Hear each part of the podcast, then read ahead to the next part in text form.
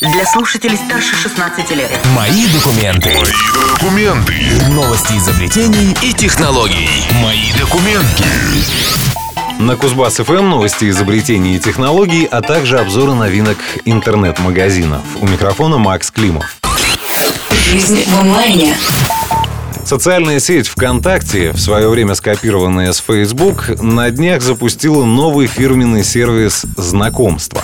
Это аналог популярного во многих странах приложения Tinder. И нужно оно, собственно, для знакомств с людьми чаще всего противоположного пола. Знакомства не являются отдельным мобильным приложением и входят в состав самой социальной сети. Это своего рода дополнение к группам и пабликам, которые администраторы могут подключить вручную. Участники сообществ смогут кратко рассказать о себе, добавить свои фото и пройтись по анкетам других людей. Анкеты можно лайкать или пропускать, а если симпатия окажется взаимной, знакомства позволят пообщаться в специальном окне чата тет-а-тет.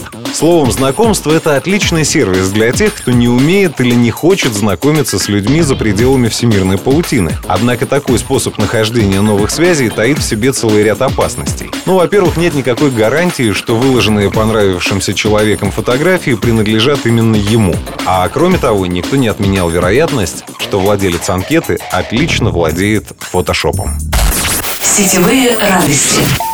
Интернет-гигант Google ополчился против криптовалюты как явления и всех родственных с нее областей. Уже летом этого года корпорация будет блокировать всю рекламу, так или иначе связанную с этой сферой. Согласно официальным данным, рекламу всяких биткоинов, кошельков, бирж и тому подобного Google начнет блокировать уже 1 июня этого года. Сам Google называет криптовалюту нерегулируемым и спекулятивным финансовым продуктом. И под это определение также подпадают финансовые пирамиды, бинарные опционы и тому подобный мусор. От своих слов Google едва ли откажется. Он вообще активно принялся вычищать недобросовестную рекламу из собственных сетей. И в 2017 году было отключено более 3 миллиардов объявлений по причине нарушения правил. Но для сравнения, в 2016 году этот показатель был вдвое меньше, а в 2018 прогнозируется его активный рост. Я также напомню, что против рекламы криптовалюты и всей этой сферы в целом выступила компания Facebook, уже удалившая соответствующие объявления и даже паблики со всех своих платформ.